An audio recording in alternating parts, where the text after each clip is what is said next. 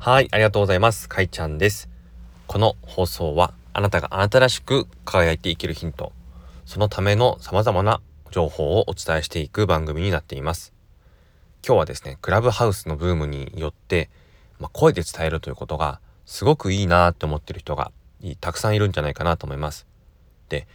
声で伝えることのメリットについては僕もうこれが最大の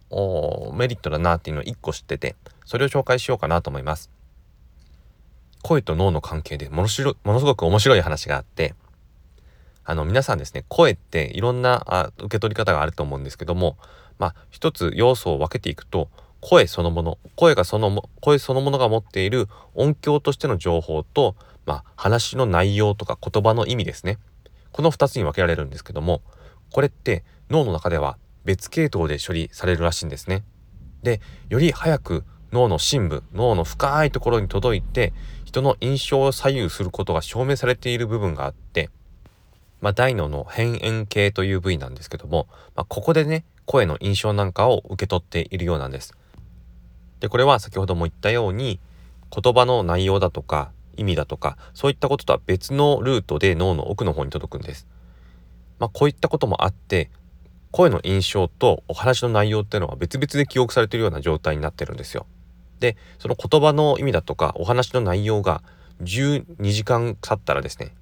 12割しか残らないんですって。だから話してた内容ってもうメインのところぐらいしか残ってなくて12割メインの12割が残ってそれ以外忘れちゃうんですよ。忘れちゃうんですね、まあ、でもでも確かにそうだと思いません？12割ぐらいしか覚えてなくて、まあ、大体こんな感じの話をってのは言えるけども事細かに全部話すことはできないと思うんです。けどもそれに対して圧倒的に残ってるものがあって72時間でも2時間後でも残ってるってのはその話してた時の声とか言葉の印象なんですね。印象。その人が言葉から発する声から発する印象ってのはずっと覚えてる。27時間経ってあ72時間か。72時間経ってもずっと覚えてるしなんならもう永遠に思い出として残り続けるぐらいの印象になってるんですよ。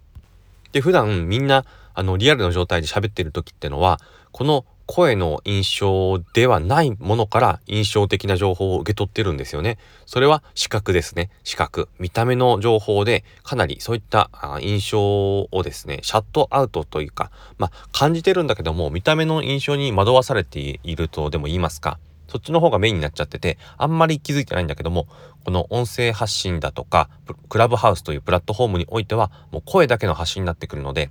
まあ、声だけ受け取っていく。そしたらまさにその声の印象の部分がずっと脳の奥のとこにスッと通ってそれ残り続ける。このメリットが最大限に生かされるわけなんですね。なのでクラブハウスにみんなハマっちゃうしなんかクラブハウスの楽しさって他のものとの異質の楽しさになってるわけなんですよね。さあどうでしょう。なかなか難しい話をしてしまったんですが伝わったでしょうか？これですよこの脳の受け取り方がもうそもそも違うんだよっていうことを意識しておくといろいろこう見えてくるものがあるんではないかなと思って話しさせていただきました。